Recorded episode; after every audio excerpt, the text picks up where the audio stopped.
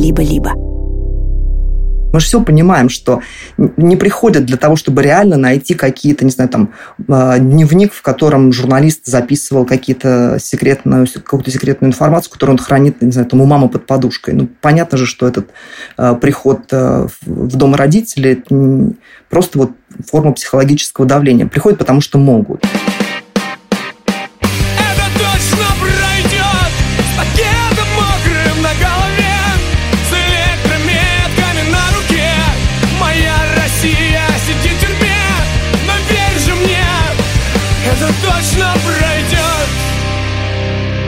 Привет! Это подкаст «Времени больше не будет». Это наш финальный выпуск в этом сезоне.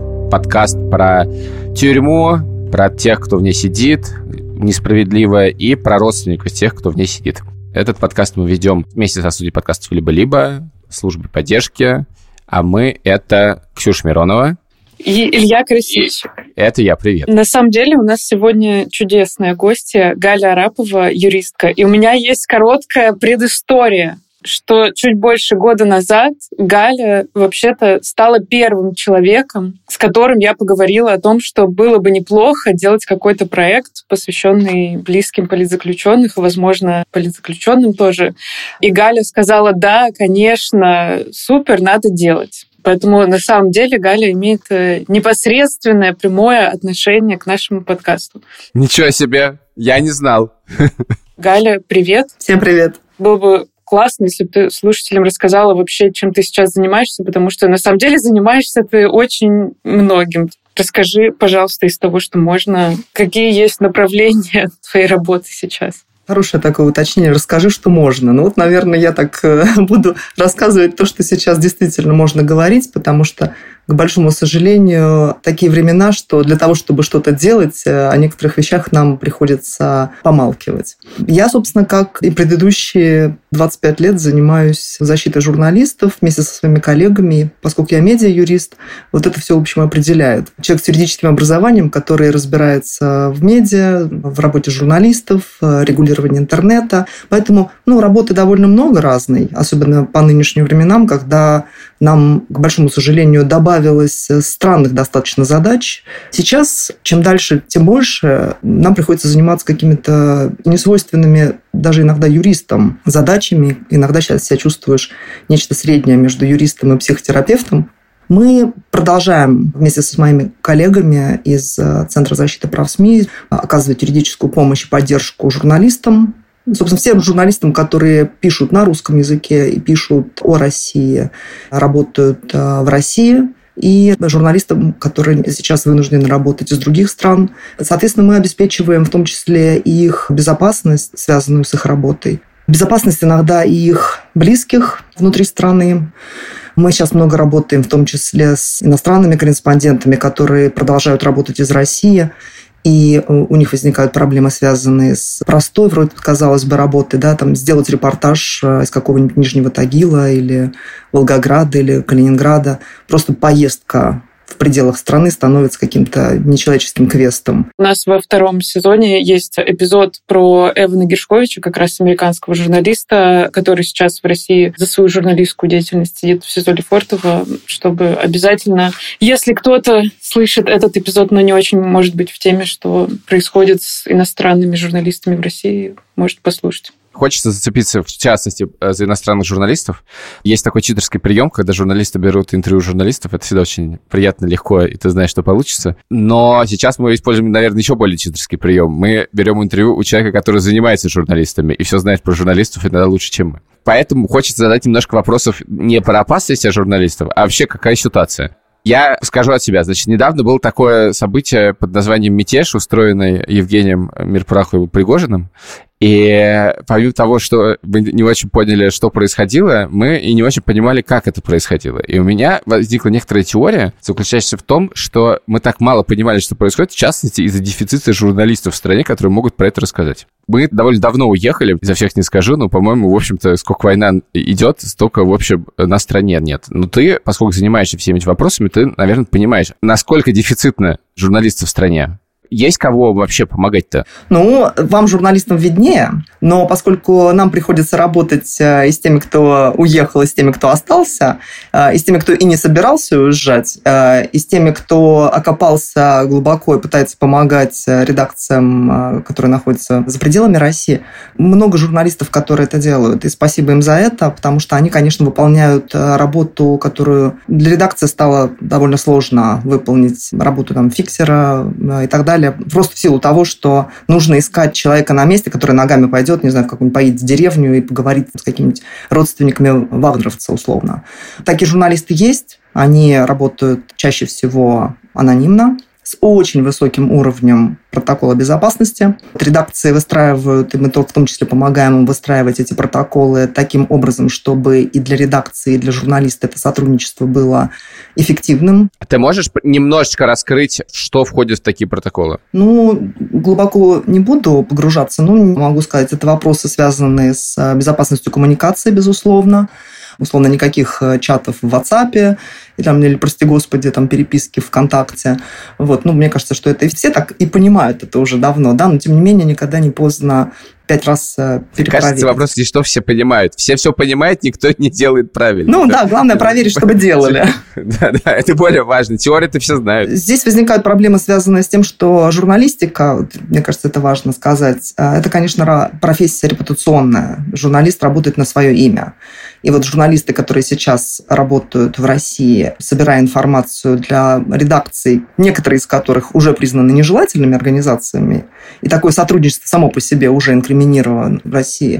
То есть вот это та ситуация, когда журналист работу делает, а назвать свое имя он не может. Он сам уже, соглашаясь на такую работу, идет на э, то, что он будет no-name person, который просто вот будет собирать информацию, передавать. Он зачастую даже под псевдонимом не может работать. Почему не может под псевдонимом? А, ну, если это будет один и тот же псевдоним, который будет писать все время, не знаю, а, в Саратовской да? области, да, о каких-то событиях, будет понятно, что вот этот человек был в этом месте, сделал фотографию или поговорил с вот этим человеком вот в этом кафе. То есть Facial Cognition Technology, наружка там и так далее, это, никто это не отменял, и поэтому, конечно, чтобы не вычислили, приходится погружаться в какой-то очень такой серьезный уровень анонимности. Вот эти вопросы все связаны с вопросами хранения данных, чтобы они не хранились на телефонах и компьютерах, чтобы там оперативно передавались куда-нибудь в облако. На уровне уже какой-то похожий на работу разведчиков-шпионов, да, потому что там, когда журналист едет в какой-нибудь регион и заранее продумывает себе легенду, что он там делает, что он на самом деле не фотокорреспондент какого-то издания, а там, не знаю, исследователь-документалист, ну, вот это, конечно, все выглядит уже, как, конечно, очень печально, но многие ситуации как раз они с точки зрения безопасности обстраиваются именно таким образом, да. Все равно, если можно, вернусь к слову дефицит, то есть насколько дефицитные такие, я не знаю, как сказать, услуги. Я имею в виду, что есть, в общем-то, конкретные запросы, наверное, редакций. Насколько стало сложно находить людей? Ну, надо сказать, что мы не являемся теми людьми, которые э, занимаются услугами хедхантеров. Ну, ты знаешь тех, кто является. Ну, да, есть медийные проекты, которые, собственно, ищут журналистов, которые работают э, в регионах. Да, есть такие проекты, они, слава богу, в общем-то, выстроили некую сеть профессиональную, которая позволяет в случае необходимости искать людей э, с разными квалификациями э, в разных регионах.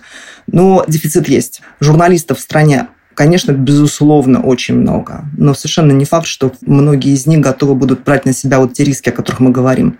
Надо сказать, что много молодых журналистов, которые заканчивают журфак или которые просто приходят э, в профессию здесь и сейчас, они готовы брать на себя эти риски и помогают, и работают. И иногда нам приходится не знаю, консультировать э, журналисты, которым, не знаю, там 17-18 лет, и он бойкий, смелый, готов на себя брать какие-то риски, и тут надо как раз удерживать. Я хотела как раз даже дальше про это спросить, про молодых ребят, потому что когда я приезжала в Россию, ну, уже, правда, довольно давно, на приговор после начала уже войны э, и заметила, в общем, у судов как раз ну, просто абсолютно новые уже лица, очень часто молодые, но есть при этом ощущение, что вот эти риски, о которых ты говоришь, они пока не могут просчитать из-за того, что, опять же, это очень-очень молодые люди без какого-то мощного опыта, а, на которых еще очень легко делать палки силовикам. Ксюш, ты права. Конечно, на таких очень легко делать палки. Конечно, у них горящий взгляд, и они готовы идти на этот риск. безусловно, они не могут просчитать эти риски. И поэтому тут ответственность, конечно, лежит на редакции, когда, когда редакция, редактор, э, который берет таких журналистов, э, находящихся в России, для выполнения, в общем-то, не всегда безопасной работы, он должен создать им определенные условия, выстроить рамку правильную, безопасную рамку для их коммуникации и работы этого человека. Вот. И вот здесь как раз мы можем с этим помочь, потому что мы примерно я говорю примерно, потому что, конечно, мы на 100% никакой риск не просчитаем. Сейчас такая ситуация в стране. Но мы можем помочь э, продумать эти риски, проговорить, и мы это делаем регулярно с разными редакциями.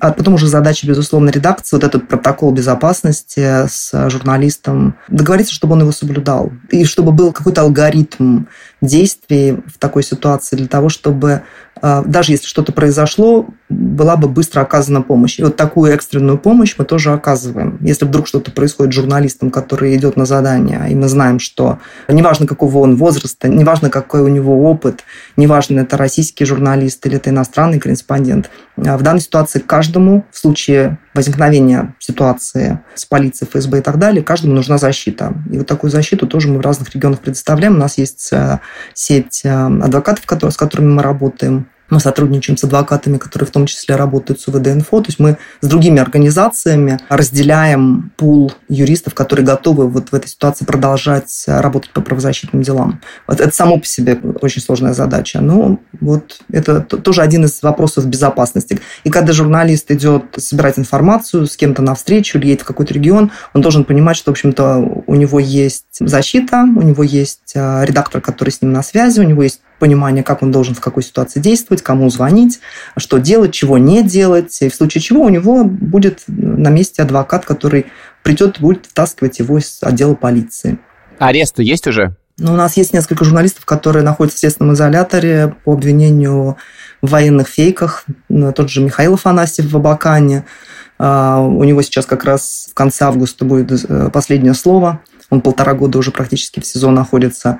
Были дела, когда это были задержания, не э, арест, как мера пресечения по уголовному делу, а задержания административные. Некоторые были совершенно нелепыми, надо честно сказать. Иногда это было ну, просто вот э, по ощущению желание сделать палку и продемонстрировать лояльность, особенно когда это речь идет о иностранных корреспондентах, приехавших в регион, тогда, конечно, сотрудники э, Федеральной службы безопасности полиция демонстрируют всячески свою бдительность. Э, вот. Это не заканчивается чем-то серьезным, как правило, и слава богу, но вот э, какую-то рьяность они такую проявляют. Да.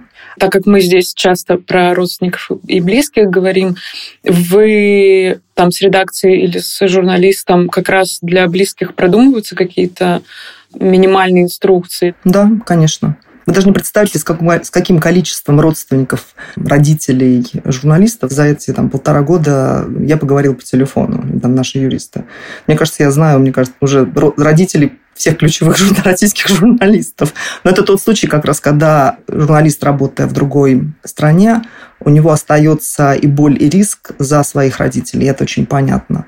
И да, конечно, мы помогаем им понять и подготовиться в случае возникновения ситуации, например, с обыском, потому что ты сама говорила, что мы много довольно работаем с журналистами, которых признали иностранными агентами, с журналистами, у которых э, обвинения там, в распространении какой-то запрещенной информации, тогда всегда таким домокловым мечом висит потенциальный обыск. И этот обыск ведь может быть произведен в любом помещении, которое следствие посчитает, что там могут находиться, не знаю, там предметы, информация вещи, имеющие отношение к следствию. И это часто очень э, квартиры родителей. Ну и тогда да, тогда есть определенное понимание, что нужно сделать для того, чтобы, во-первых, их подготовить к этой ситуации, чтобы для них это не было, вот этот звонок в 6 утра в дверь не был страшным стрессом, чтобы не получилось так, что там изымут все оборудование, компьютеры, на которых оцифрованный, например, э, семейный фотоархив. Такие ситуации были, поэтому, конечно, сейчас мы, понимая, что надо и можно было бы сделать, готовясь к потенциальному обыску, дай бог, чтобы его не было, но вдруг, если он будет, чтобы чуть было меньше нервов э, потрачено и чуть э, меньше потерь для семьи, для здоровья, там, для памяти семейных, воспоминаний и так далее. Вот. Ну и, конечно, мы вот в наиболее таких сложных ситуациях, когда мы прям вот ждем, что у этого журналиста может быть проблема, мы стыкуем адвоката с э, родителями, с членами семьи, которые находятся на территории России, для того, чтобы они в случае возникновения такой ситуации были готовы быстро состыковаться с адвокатом, чтобы они уже были знакомы, чтобы адвокат взял трубку на телефонный звонок, чтобы он знал, куда ехать, он знал код домофона в подъезде, знал, на какой этаж подниматься. То есть вот это вот все проговаривается заранее, потому что самые глупые ошибки, они, собственно, совершаются такие нелепые потому что вот эти вот э, урок не выучен от предыдущих э, аналогичных ситуаций. Галь, это меня очень как бы лично заинтересовал вопрос. Есть случаи, когда приходили к родственникам, родителям и начинали их по-настоящему кошмарить? Вот прям по-настоящему кошмарить? Угроза свободы. У наших клиентов не было. Но э, были случаи, когда э, изымали полностью все оборудование у родителей, включая телефоны, планшеты, компьютеры и так далее, и они оставались без средств связи. Были случаи, когда их э, увозили на допросы, и, в общем-то, допрос пожилого родителя, у которого проблемы со здоровьем, это, это большой стресс для, для всех. По-моему, вообще из всех, э, кого вот мы помним за последние годы, кошмарили вот так только отца Ивана Жданова. Да, я не припомню просто ситуации, чтобы прям угрожали лишением свободы, но сама по себе ситуация обыска и допроса – это серьезное психологическое давление. Мы же все понимаем, что не приходят для того, чтобы реально найти какие-то, не знаю, там, а, дневник, в котором журналист записывал какие-то секретную, какую-то секретную информацию, которую он хранит, не знаю, там, у мамы под подушкой. Ну, понятно же, что этот а, приход а, в дом родителей просто вот форма психологического давления. Приходят, потому что могут. А ты сказала про самые глупые ошибки. Можешь сказать просто, что точно не нужно делать? Не нужно э, думать, что вы сможете утром до кого-то дозвониться и поискать адвоката. Э, искать адвоката надо заранее, и знать его имя, телефон. Желательно, чтобы он внес вас в список номеров, звонок с которых обязательно пройдет даже через ночной режим. Вторая э, наивная такая ситуация, что если э, стучат в дверь, выбрасывать, например, телефон или съемный диск с файлами в окно. Сотрудники следственных органов знают эту фишку и просто стоят под окнами ждут, когда прилетит. Потом всякие такие штуки, знаете, из шпионских детективов, типа там положить телефон в целлофановый пакет и в бачок унитаза. Ну, то есть понятно, что, в общем-то, это такие типичные вещи, которые люди насмотрелись в детективах, примерно так они, в общем-то, и поступают. Еще, знаете, есть такое представление у многих, что я кремень, э, я справлюсь. Вообще на меня невозможно давить. Э, уж со мной-то вообще там какие-то мальчики, девочки будут разговаривать, э, вообще фигня. Вот, нет, это тоже такая самонадеянная, в общем-то, иллюзия. Поэтому все адвокаты говорят, не ходите ни на какие допросы, беседы и так далее одни. Только, только сопровождение с адвокат, адвоката. Потому что не надейтесь, что это пройдет легко, и вас а, не обведут вокруг пальца, и не будет такая прям, психологическая разводка, типа там плохой, хороший полицейский. То есть вот это тоже на самом деле имеет смысл человеку сказать, не надо вообще никогда разговаривать с этими людьми один на один. Потому что ты не знаешь, что ты скажешь, как потом это используют против тебя или твоего близкого.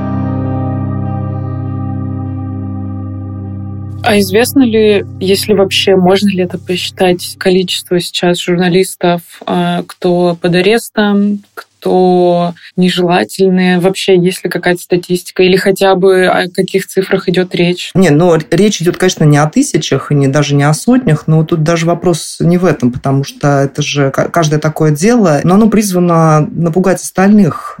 Вот это понятно, что это судьба там, этого конкретного журналиста. Ну, не знаю, возьмем Михаила Афанасьева в Хакасии. Ну, его журнал, интернет-журнал «Новый фокус» это было единственное независимое медиа во всем регионе.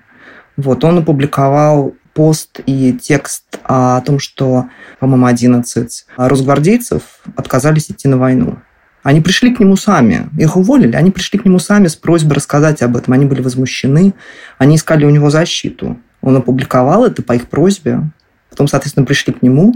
Он уже полтора года сидит э, в СИЗО. А они отказались от того, что они вообще с ним общались. Да? Их там восстановили на работе, у них все нормально. Вот они дали все показания, такие, которые нужны были. Это сломленная судьба. Мало того, что он не может работать, у него пятеро детей, жена вынуждена была уехать из страны с младшими детьми. То есть это вот тот случай, когда мы каждую такую ситуацию, ты рассматриваешь ее через призму того, как это отразится не только на жизни этого конкретного человека, но и в целом на журналистике и на аудитории, потому что люди в этом регионе, у них э, теперь нет возможности получать независимую информацию и критическую какую-то оценку происходящего. Поэтому мне кажется, тут даже вот не надо пугать цифрами. Понятно же, что государство посылает сигнал, вот мы можем сделать так, поэтому все заткнулись и сидите молча. Много довольно журналистов, если говорить о количественных каких-то показателях, признаются иностранными агентами. Это сотни. Я бы сказала, что журналистов в этом списке большинство. Это и известные журналисты, и региональные журналисты, имена которых может быть, не всем были известны до того, как они попали в список иностранных агентов. И там много всего юридического, э, что из-за этого с чем из-за этого нам приходится иметь дело и самим журналистам, и много рисков, которые в связи с этим приходится э, предупреждать, снижать, с этими рисками приходится работать. Эти риски возникают у самого журналиста и у его семьи. Я думаю, что для большинства людей что такое признали агентом, не очень понятно. Это, с одной стороны, пугающе, а с другой стороны, непонятно, тем более, что самые публичные агенты находятся не в России, и на их жизнь это влияет не очень сильно. Вот, человек, предположим, живет человек в городе, я не знаю, Ростове-на-Дону. Его признали агентом. Как меняется его жизнь от этого? У нас есть несколько журналистов, которые продолжают жить э, и работать, э, находясь в России. Происходит это так, что э, постепенно по разным направлениям на этого человека начинается давление, на его родственников. Могут супругу или супруге сказать, что вот, а теперь дальше там, мы не продлим с вами контракт, потому что у вас там муж, жена, иностранный агент. Начинают прилетать какие-то звоночки детям в школе. Начинают отдельно и дополнительно как-то наблюдать за всем, что этот человек делает, куда он ходит, что он пишет в соцсетях.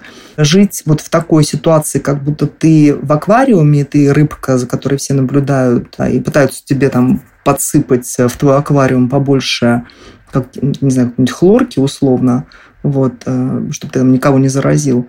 Вот это на самом деле очень неприятное ощущение, э, ощущение, вот как будто ты живешь э, в замкнутом душном пространстве, достаточно агрессивном. Вот. И ну, надо сказать, что те, кто иностранные агенты остаются работать журналистами в России, для них это определенный челлендж.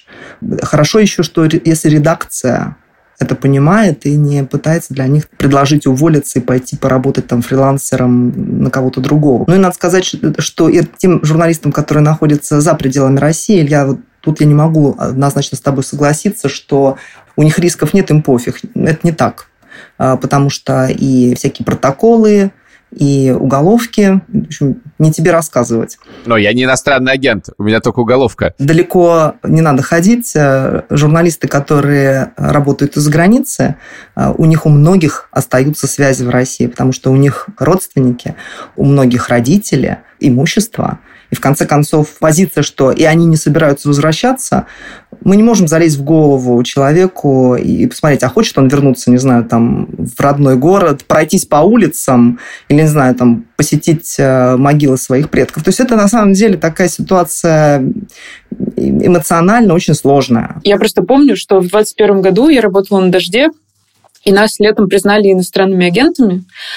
И мы одной моей подругой тогда просто, ну, не знаю, чуть ли не до драки разругались, потому что она тоже журналистка, и она говорила, что ну, это же ерунда, ну, как бы вы же как работали, так и работаете. Ну, вы будете ставить э, плашку. Ну, как бы это же фигня. А, можешь сказать, как для тех, кто в России меняется жизнь в бытовом смысле? Каждый выбирает собственную стратегию в этой ситуации поведения. И мы, когда консультируем их, когда обсуждаем это с ними, мы все эти стратегии проговариваем. Это выбор каждого. Но я должна сказать, что многие, конечно, вынуждены уходить в такое радиомолчание, когда они снижают уровень своей публичности, когда они э, перестают вести соцсети, потому что никому неприятно, когда у тебя там какой-нибудь условно сотрудник Роскомнадзора или Центра по противодействию экстремизму каждый день заходит и там, не знаю, грязными сапогами э, топчется по твоим постам в соцсетях и проверяет, вот поставил ты там везде пометку или не поставил. Людям это противно, поэтому они выбирают э, безопасный для себя формат коммуникации. Ну и иногда вынужденно отказываются от того, чтобы что-то сказать или написать то, что они хотели бы в другой ситуации сказать или написать. Сейчас, например, у нас на Сахалине у журналистки, которая признана иностранным агентом, э, дело связанное с пометкой. Она ведет очень маленький, но симпатичный телеграм-канал, посвященный э, садоводству и огородничеству в котором там 144 подписчика или 143. И ее пост в этом телеграм-канале, он вообще не связан ни с какой общественно-политической повесткой. Она реально просто очень любит свой сад. Она хорошо разбирается в растениях и так далее. Она написала пост о том, как сделать так, чтобы когда ты сажаешь смородину, она выросла хорошей, вкусной, сладкой. А, ну и вот доблестные сотрудники Роскомнадзора, да, они обнаружили, что как же, она тут ведет телеграм-канал целый, там нет пометок, вот, ее там вызвали на составление протокола.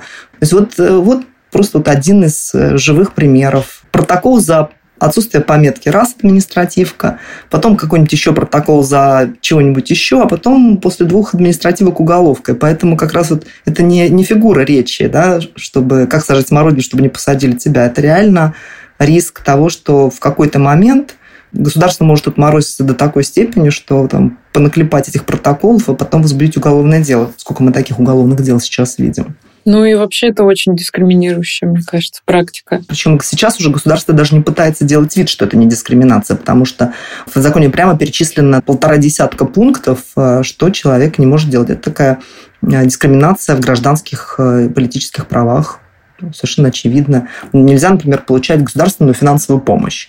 Ну и учитывая, что там, в законодательстве, например, нет понятия государственная финансовая помощь, что это такое? Формально это любая выплата из государственного бюджета. Ну, перечисляйте, загибайте пальцы. Пособие по безработице, пособие для э, многодетных, не знаю, пенсия, ну и так далее. Государство делает много для того, чтобы создать атмосферу токсичную вокруг этих людей, сделать так, чтобы их не брали на работу или увольняли с работы, чтобы на них смотрели волком. Посмотрите, сейчас все больше и больше происходит каких-то совершенно безумных э, историй, когда вот само понятие иностранный агент государство использует для того, чтобы создать некие новые смыслы. Вот буквально на несколько дней назад я прочитала, это просто ну, испанский стыд. Воронежская медицинская академия в чате для студентов, первокурсников э, был анонс квеста, в котором значит, некий иностранный агент-ученый прокрался на территорию страны, отравил биологическим каким-то там, не знаю, оружием э, людей, и у него это получилось. В общем, вот это вот так, сюжет такой.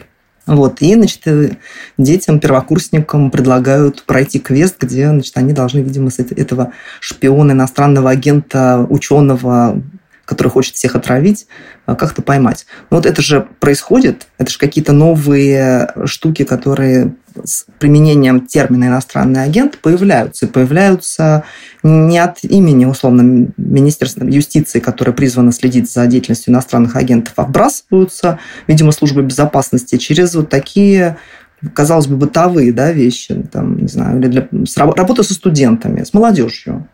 Вот. Это новые смыслы которые пытаются сформировать э, новое какое-то мировоззрение, которое пытается сформировать внутри страны, это, конечно, это не будет способствовать тому, чтобы человек, который, который попал в реестр иностранных агентов и живет в условном Саратове или где-нибудь, не знаю, там в Чувашии, чтобы ему легко и спокойно жилось.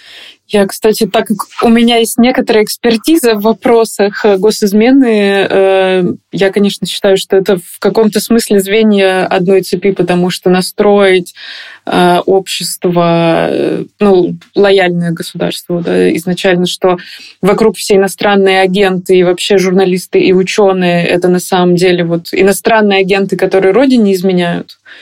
Это, в общем, вот этот весь фон, про который ты говоришь. Но вся эта история с иностранными агентами, она же началась еще в 2012 году, когда начали признавать иностранными агентами некоммерческие организации. И они тогда говорили, подождите, сейчас пришли за нами, потом придут э, за всеми остальными. И люди так, да ладно, все это ерунда. Ну и государство в тот момент стояло на позицию, ну типа, а что такого? Это просто вопрос о прозрачности э, финансирования. Просто расскажите, там, откуда вы получаете деньги, на что вы их тратите, и к вам никаких вопросов. И вообще термин «иностранный агент» он совершенно не токсичный, все нормально. Ну, вот есть же у нас там налоговый агент, не знаю, там страховой агент, вот есть еще иностранный агент. Вот но это было, конечно, лукавство. И сейчас мы видим, что, в общем-то, они вот эту маску сбросили, и сейчас они совершенно открыто вводят и дискриминацию, используют эту, эту терминологию для травли людей. Что еще будет дальше, я не исключаю вот все, что, то, что ты говоришь, что это будет, в общем-то, использоваться для того, чтобы э, использовать еще и законодательство государственной безопасности, потому что мы работаем по делам об иностранных агентах в судах, и мы уже видим, как, это, как меняется риторика. Во-первых, создали внутри Министерства юстиции департамент о защите национальных интересов от иностранного влияния. То есть вообще риторика абсолютно такая вот из области национальной безопасности, госизмены и так далее. Мы начали разговор с того, что ты сказала, а, что вы занимаетесь последние, особенно два года, в принципе, последние годы тем, что вообще не свойственно, да, тем, чем вы раньше не так много занимались или вообще не занимались. И я тоже помню, что до ареста, наверное, Сафронова и во время я вот как-то тоже всем хотела, говорила, вот, ну там вот Галя делает такое важное дело, и вообще журналистам нужно всем там э, беспокоиться за свою безопасность. И все как-то так смотрели, ну, типа какая-то городская сумасшедшая ходит, ну как бы вроде, да, ну был Голунов, ну вот Сафронов, там у него вот там уникальное дело. Вот там Голунов был, ну ему вот подбросили, вроде разобрались, вроде и пофиг. А сейчас все таки блин, вот Галя была права. И вообще все, кто там... Да, я помню, иностранные агенты тоже, да, когда э, Соня Гройсман, девочки, сделали подкаст, наши подруги «Приветный агент», тоже все поначалу-то как-то, блин, ну что-то иноагентство, вроде кому это будет интересно, а сейчас как бы все поняли. Как тебе кажется, как вы замечаете, как менялся вообще э, этот фон? Насколько вам пришлось э, сменить, расширить сферу деятельности? Ну да, менялся достаточно на самом деле быстро. Вообще, когда все начиналось, когда я только начинала работать медиа-юристом, мне казалось, господи, это так здорово, это какая-то такая очень интеллектуальная, гуманитарная, очень приятная работа. Ты работаешь э, с журналистами, это такие интересные люди, э, это там, ты не каких-нибудь там маньяков, насильников, убийц защищаешь, это тоже, конечно, каждый имеет право на защиту, тут никаких сомнений в этом нет. Но там защищать журналиста, который написал критическую публикацию там про Э, какого-нибудь чиновника, взорвавшегося, вот ты там защищаешь общественный интерес, ты с этим человеком готовишься к суду. Вот это как-то действительно было интересно. Работаешь с э, людьми, с которыми тебе интересно общаться, ты не только им помогаешь, но и сам обогащаешься да, от этого общения. Ну и так было довольно долго, надо сказать, поскольку я просто давно слишком, слишком видимо, этим занимаюсь. И это было очень, на самом деле, такое интеллектуальная сфера юридической э, профессии медиаправа. Она новая была, перспективная, интересная. Но где-то, наверное, последние лет 10 стало все как-то скатываться в нарастающее количество запретов. Нельзя то, нельзя это, нельзя там, иностранные инвестиции в медиа, нельзя писать про самоубийство, нельзя писать там про детей жертв преступлений, а, нельзя распространять информацию, которую государство признает экстремистской. Потом надо ставить какие-то те пометки, все пометки. И вот это вот все, вот это количество запретов нарастающих, как снежный ком нарастало. И журналисты а, начали чувствовать ощущение, как будто вот их вдавливают в стенку. И атмосфера сама изменилась. Изменилось количественное и качественное, наверное, количественный и качественный состав дел, которые мы вели. Если раньше у нас были в основном там, дела о защите чести и достоинства, это, в общем, то, что во всех преимущественно странах э, медиа-юристы и делают. То сейчас вот какие-то постоянные судебные процессы с контролирующими органами типа Роскомнадзор, Минюст, э, прокуратура генеральная. Люди перестали просто граждане подавать суд на журналистов. Они теперь идут жаловаться в прокуратуру и в полицию. Ну а зачем как бы тратить деньги на адвоката, если ты можешь себе нанять генеральную прокуратуру в качестве как бы дубинки, да, а если ты недоволен там, работой журналиста или хочешь свести счеты там, или еще что-то такое. Вот. И, соответственно, наша работа изменилась в связи с этим. Нам приходится иметь дело с гораздо более серьезными проблемами э, в работе журналистов, когда это не просто иск, где цена вопроса компенсация морального вреда и сколько редакция заплатит, там 10 тысяч рублей там, или 100 тысяч рублей. А цена вопроса там, блокировка сайта, закрытие редакции, отзыв лицензии, э, не знаю, там, э, лишение свободы э, там, до, до 15 лет. И это совсем вообще все стало чувствоваться по-другому и, и в среде медиасообщества, и, и у нас, у медиа-юристов. И, наверное, поэтому и востребованность медиа-юристов сейчас выше. Если раньше к медиа-юристу приходили как к врачу только тогда, когда на тебя подали в суд, ну вот тогда там все начинали суетиться, потому что ну как-то защищаться же надо, то сейчас все э, уже понимают, что здесь без э, юриста, к сожалению, далеко не убежишь, что нужно превентивно какие-то вещи делать, думать о безопасности, о своей, о своих сотрудников, фрилансерах и так далее. И нам, да, приходится заниматься тем, чем мы никогда не занимались раньше, э, работать предварительно как бы с проблемами, снижая их, и с потенциальными проблемами, снижая эти риски – а, а не тогда, когда уже что-то произошло, там, и ты защищаешь человека, как это обычно, в общем-то, бывает. Всегда люди идут к юристу только тогда, когда уже вот что-то случилось, как к врачу. Заболела, пошел к врачу. А, подали на тебя в суд, идешь к юристу консультироваться. А сейчас все вообще в целом все поменялось. Поэтому и объем работы увеличился, и, и вот изменилось законодательство радикально. Вот, и нам очень часто приходится не ограничиваться а просто сухой юридической консультацией, а приходится действительно с журналистом разговаривать долго, по душам, зная в результате этого разговора какие-то, не знаю, там, от э, личных переживаний до семейных секретов. И это тоже тот случай, когда ты, как юрист, э, должен это знать для того, чтобы обеспечить безопасность этому человеку максимально эффективно. И, кстати, наши многие коллеги, медиа-юристы из других стран, они до сих пор не очень понимают вообще, что происходит, вот, и зачем э, нам приходится вот всем этим заниматься, потому что у их клиентов таких проблем нет. У их клиентов традиционно как были иски о дефамации авторские, там, иски об авторских правах, так это и осталось. А у нас вот это вот все одище. По поводу того, что одни там авторские права решают, а у нас вот это одище. Одище лучше не становится, скажу я осторожно. А ты говоришь, что вы даете рекомендации по поводу того, что можно делать. Как какие-то хоть как, какую-то безопасность соблюдать. Ты понимаешь, где красная линия? Когда ты просто скажешь, не делайте этого. Все, больше нельзя.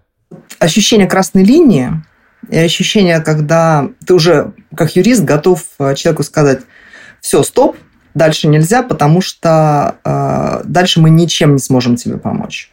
Вот это ощущение, оно э, приходит после того, когда очень-очень много э, разноплановых ситуаций ты прорабатываешь с разными людьми когда ты наблюдаешь, как эта ситуация развивалась в динамике, как ты видишь, что после каких-то публикаций или каких-то событий меняется законодательство, и ты, ты понимаешь, что это законодательство, изменение законодательства – это очевидная политическая реакция на какие-то события общественно-политические или на пару-тройку публикаций. Или ты видишь, как, например, после какой-то публикации журналиста признают иностранным агентом, и тебе потом присылают, не знаю, там, скрин сообщения в личке, что тот человек, про которого вышло расследование, говорит, ну вот, а теперь как бы э, вот вам наш ответ Чемберлену. Да? Вот это вот тот случай, что ты начинаешь чувствовать вот это приближение этой красной линии только на каком-то опыте. При этом это точно совершенно не связано с тем, что написано в законе. Это какое-то такое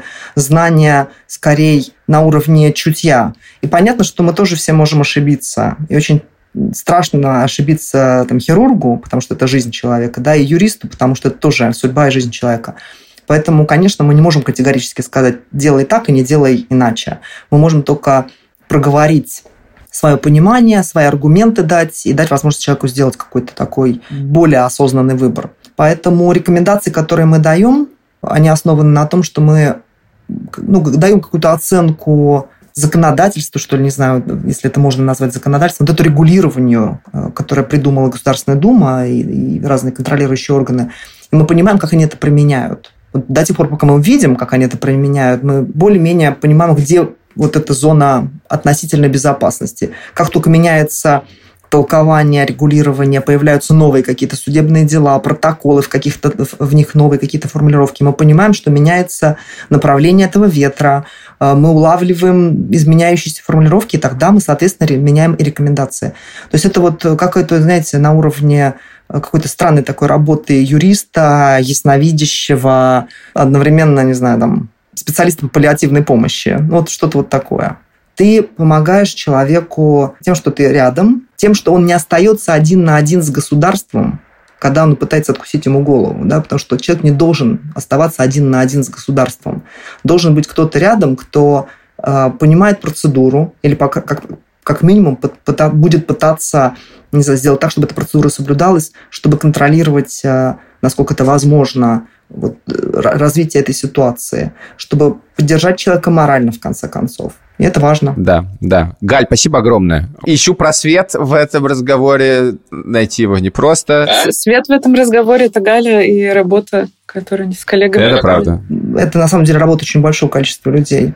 Поэтому я, я рада, что вместе со мной работают такие замечательные люди. Спасибо им. Это был подкаст э, «Времени больше не будет». Эм, его ведут Ксюша Миронова и Илья Красильчик. Э, мы делаем его проектом служба поддержка. И либо-либо наш редактор Андрей Борзенко, продюсер Калика Кремер. Э, обложку нам сделала Алин Глушанок. Музыку дала группа порнофильма. Это последний выпуск третьего сезона. Спасибо. Берегите себя.